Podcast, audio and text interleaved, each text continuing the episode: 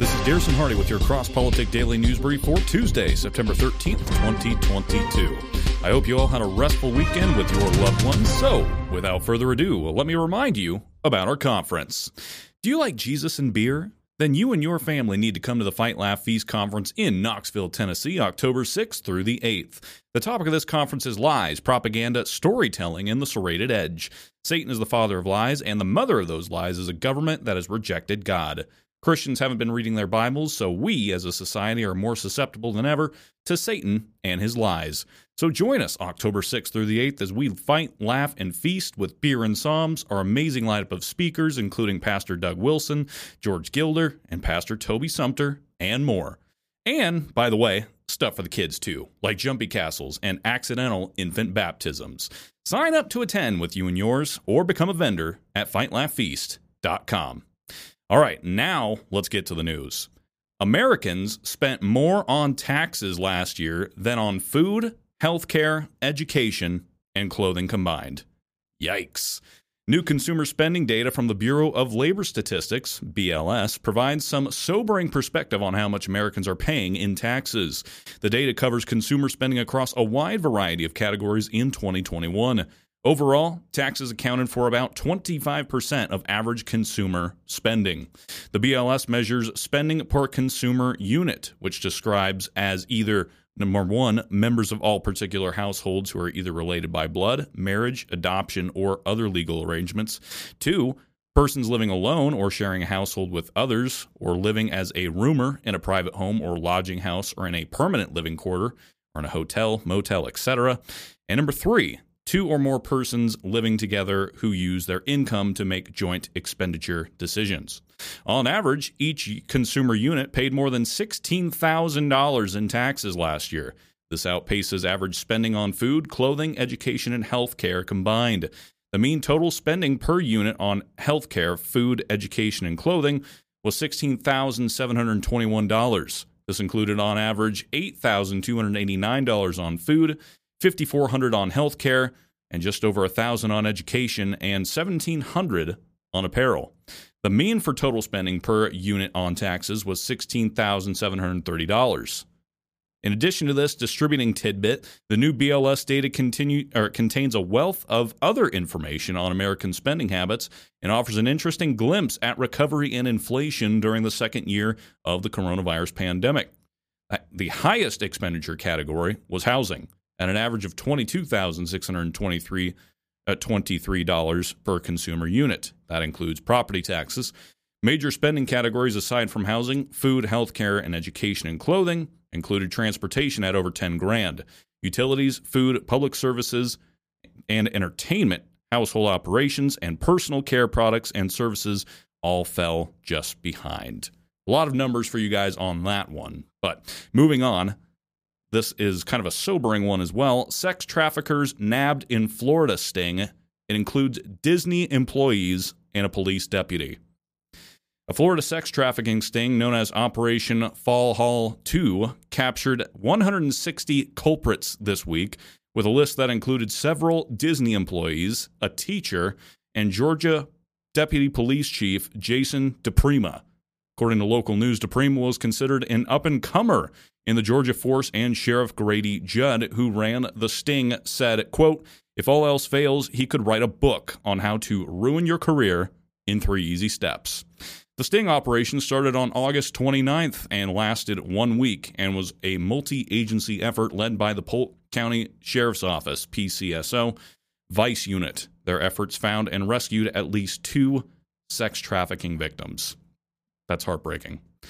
Former cop DePrima was arrested after he tried to solicit an escort while attending the American Polygraph Association seminar. yeah, you can't make this stuff up. In Orlando on August 31st, he thought he was speaking to a prostitute, but he was actually talking to an undercover PSCO detective. The Cartersville Police Department said in a press release that DePrima had resigned Thursday following the department placing him on administrative leave pending an internal investigation. Well, there you go. If you wanted a an example on how to ruin your career, there you go. Yeah. Moving on, speaking of ruining a career or a presidency, Biden quietly loosens tech export rules to Chinese communist firms just days after Huawei lobbyist's brother joins the White House. Coincidence? Hmm. The White House quietly loosened Trump era restrictions on the sharing of U.S. technology with firms blacklisted for their ties to the Chinese Communist Party, including the controversial Huawei, the National Pulse can report. The Commerce Department's Bureau of Industry and Security, BIS, issued a revision to a Trump era Export Administration regulations, EAR, newly authorizing the release of certain technology and software for the alleged purpose of standard setting and development in standards organization.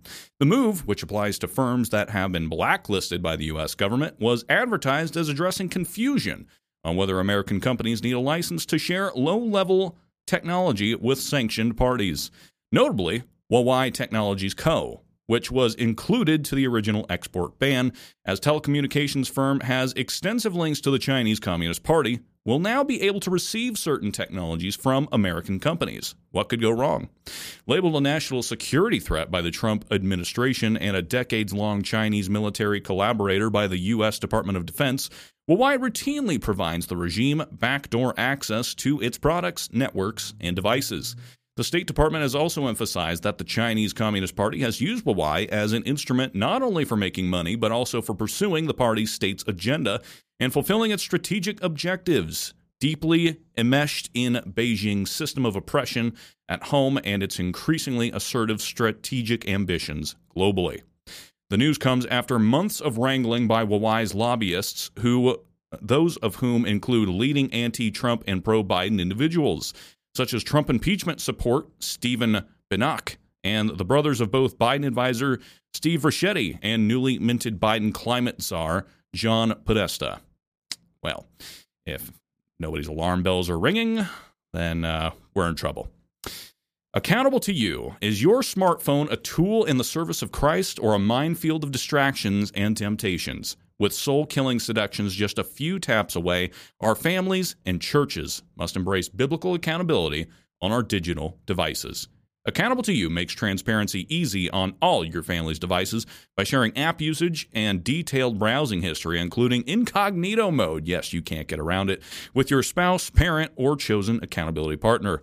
Accountable to You helps your family to proactively guard against temptation so you can live with integrity for God's glory. Learn more Try it for free at accountable2you.com slash FLF. That's accountable, the number two, you.com slash FLF. Some news from Ukraine as we head overseas. Ukraine hails snowballing offensive, blames Russia for blackouts. Now, let me be clear. I don't really know what's true one way or the other, but this is still an intriguing art- article here from Reuters.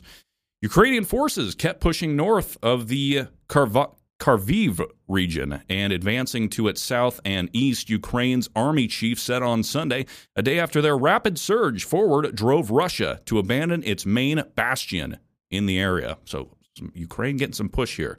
Ukrainian officials accused retreating Russian forces of launching retaliatory attacks on civilian infrastructure, including a thermal power station in Kharkiv, that the authorities in Kiev said caused widespread blackouts. Quote, no military facilities. The goal is to deprive people of light and heat. That was from Ukrainian President Volodymyr Zelensky. He wrote that on Twitter of the attacks. Moscow denies its forces deliberately target civilians. Zelensky has described Ukraine's offensive as a potential breakthrough in the six month old war and said the winter could see further territorial gains if Kiev received more powerful weapons. And I wonder who's going to provide that. Could it be Biden? Could it be the U.S. sending over billions more? Anyways, in the worst defeat for Moscow's forces since they were repelled from the outskirts of the capital, Kiev, in March, thousands of Russian soldiers were le- left behind ammunition and equipment as they fled the city of Izium, which they had used as a logistics hub. So there you go. That's what's going on with the whole Russia and Ukraine situation. And now we have to finish with my favorite topic sports. You all know it. The NFL's week wrap week 1 wrapped up this past weekend and I wanted to run through some scores with you guys. Now, I'm sure you all saw the opening night game. That was the Bills as they took down the defending Super Bowl champs, the Los Angeles Rams, by a score of 31 to 10 and let me tell you Josh Allen, he looked impressive. Every bit the part of a superstar quarterback. Elsewhere, the New Orleans Saints took down the Atlanta Falcons 27 to 26 in a close contest. Marcus Mariota's back in action. I was pleased to see him make his return to the field. Good guy. Is he a good quarterback? That remains to be seen. Uh, the Cleveland Browns took down the Carolina Panthers 26 to 24, and this was after Baker Mayfield said he was going to quote f them up, and that well that didn't go well. The uh, Chicago Bears pulled off a surprising win over the San Francisco 49ers 19 to 10 uh, with an opening win in Chicago. And uh, I don't know, maybe the 49ers should have started um, you know, their other quarterback instead of this uh, this young guy. That didn't seem to turn out so well. Pittsburgh Steelers took down the Cincinnati Bengals 23 to 20 in an overtime thriller. The Philadelphia Eagles held on to defeat the Detroit Lions 38 to 35. The Indianapolis Colts and the Houston Texans both tried to find ways to lose the game, but ended up sharing it in a tie 20 to 20 yes that can actually happen. The miami dolphins defeated the uh, new england patriots. That's a phrase that i'm not used to saying. 20 to 7 and well that's because tom brady's no longer there. The baltimore ravens took down the jets who once again crashed and burned 24 to 9 the washington commanders i don't care. They're the redskins I don't care. The Washington Redskins defeated the Jacksonville Jaguars 28 to 22. Good job, Carson Wentz. The New York Giants took down the Tennessee Titans 21 to 20. Are the Giants back? Finally? Probably not. The Kansas City Chiefs took down the Cardinals in uh, impressive fashion 44 to 21. Patrick Mahomes, he's the man. Minnesota Vikings defeated the Packers 23 to 7. It looked like Aaron Rodgers is missing his buddy Davante Adams. By the way, I have Davante Adams on my fantasy team and boy oh boy, did he put up some good numbers for me. And finally, the uh, Tampa Bay Bucks defeated the Cowboys 19 to 3. And that is all the scores I've got for you guys. And this has been my favorite topic, sports. And this has been Garrison Hardy with your Cross Politic Daily News Brief. If you like the show, hit that share button down below. If you wanted to sign up for a club membership, sign up for our conference with that club discount, then sign up for a magazine subscription. You can do all that at fightlaughfeast.com, our one stop shop. And as always, if you want to email me a news story about our conference or become a corporate partner with Cross Politic, email me at garrison at For Cross Politic News, I'm Garrison Hardy. Have a great day and Lord bless.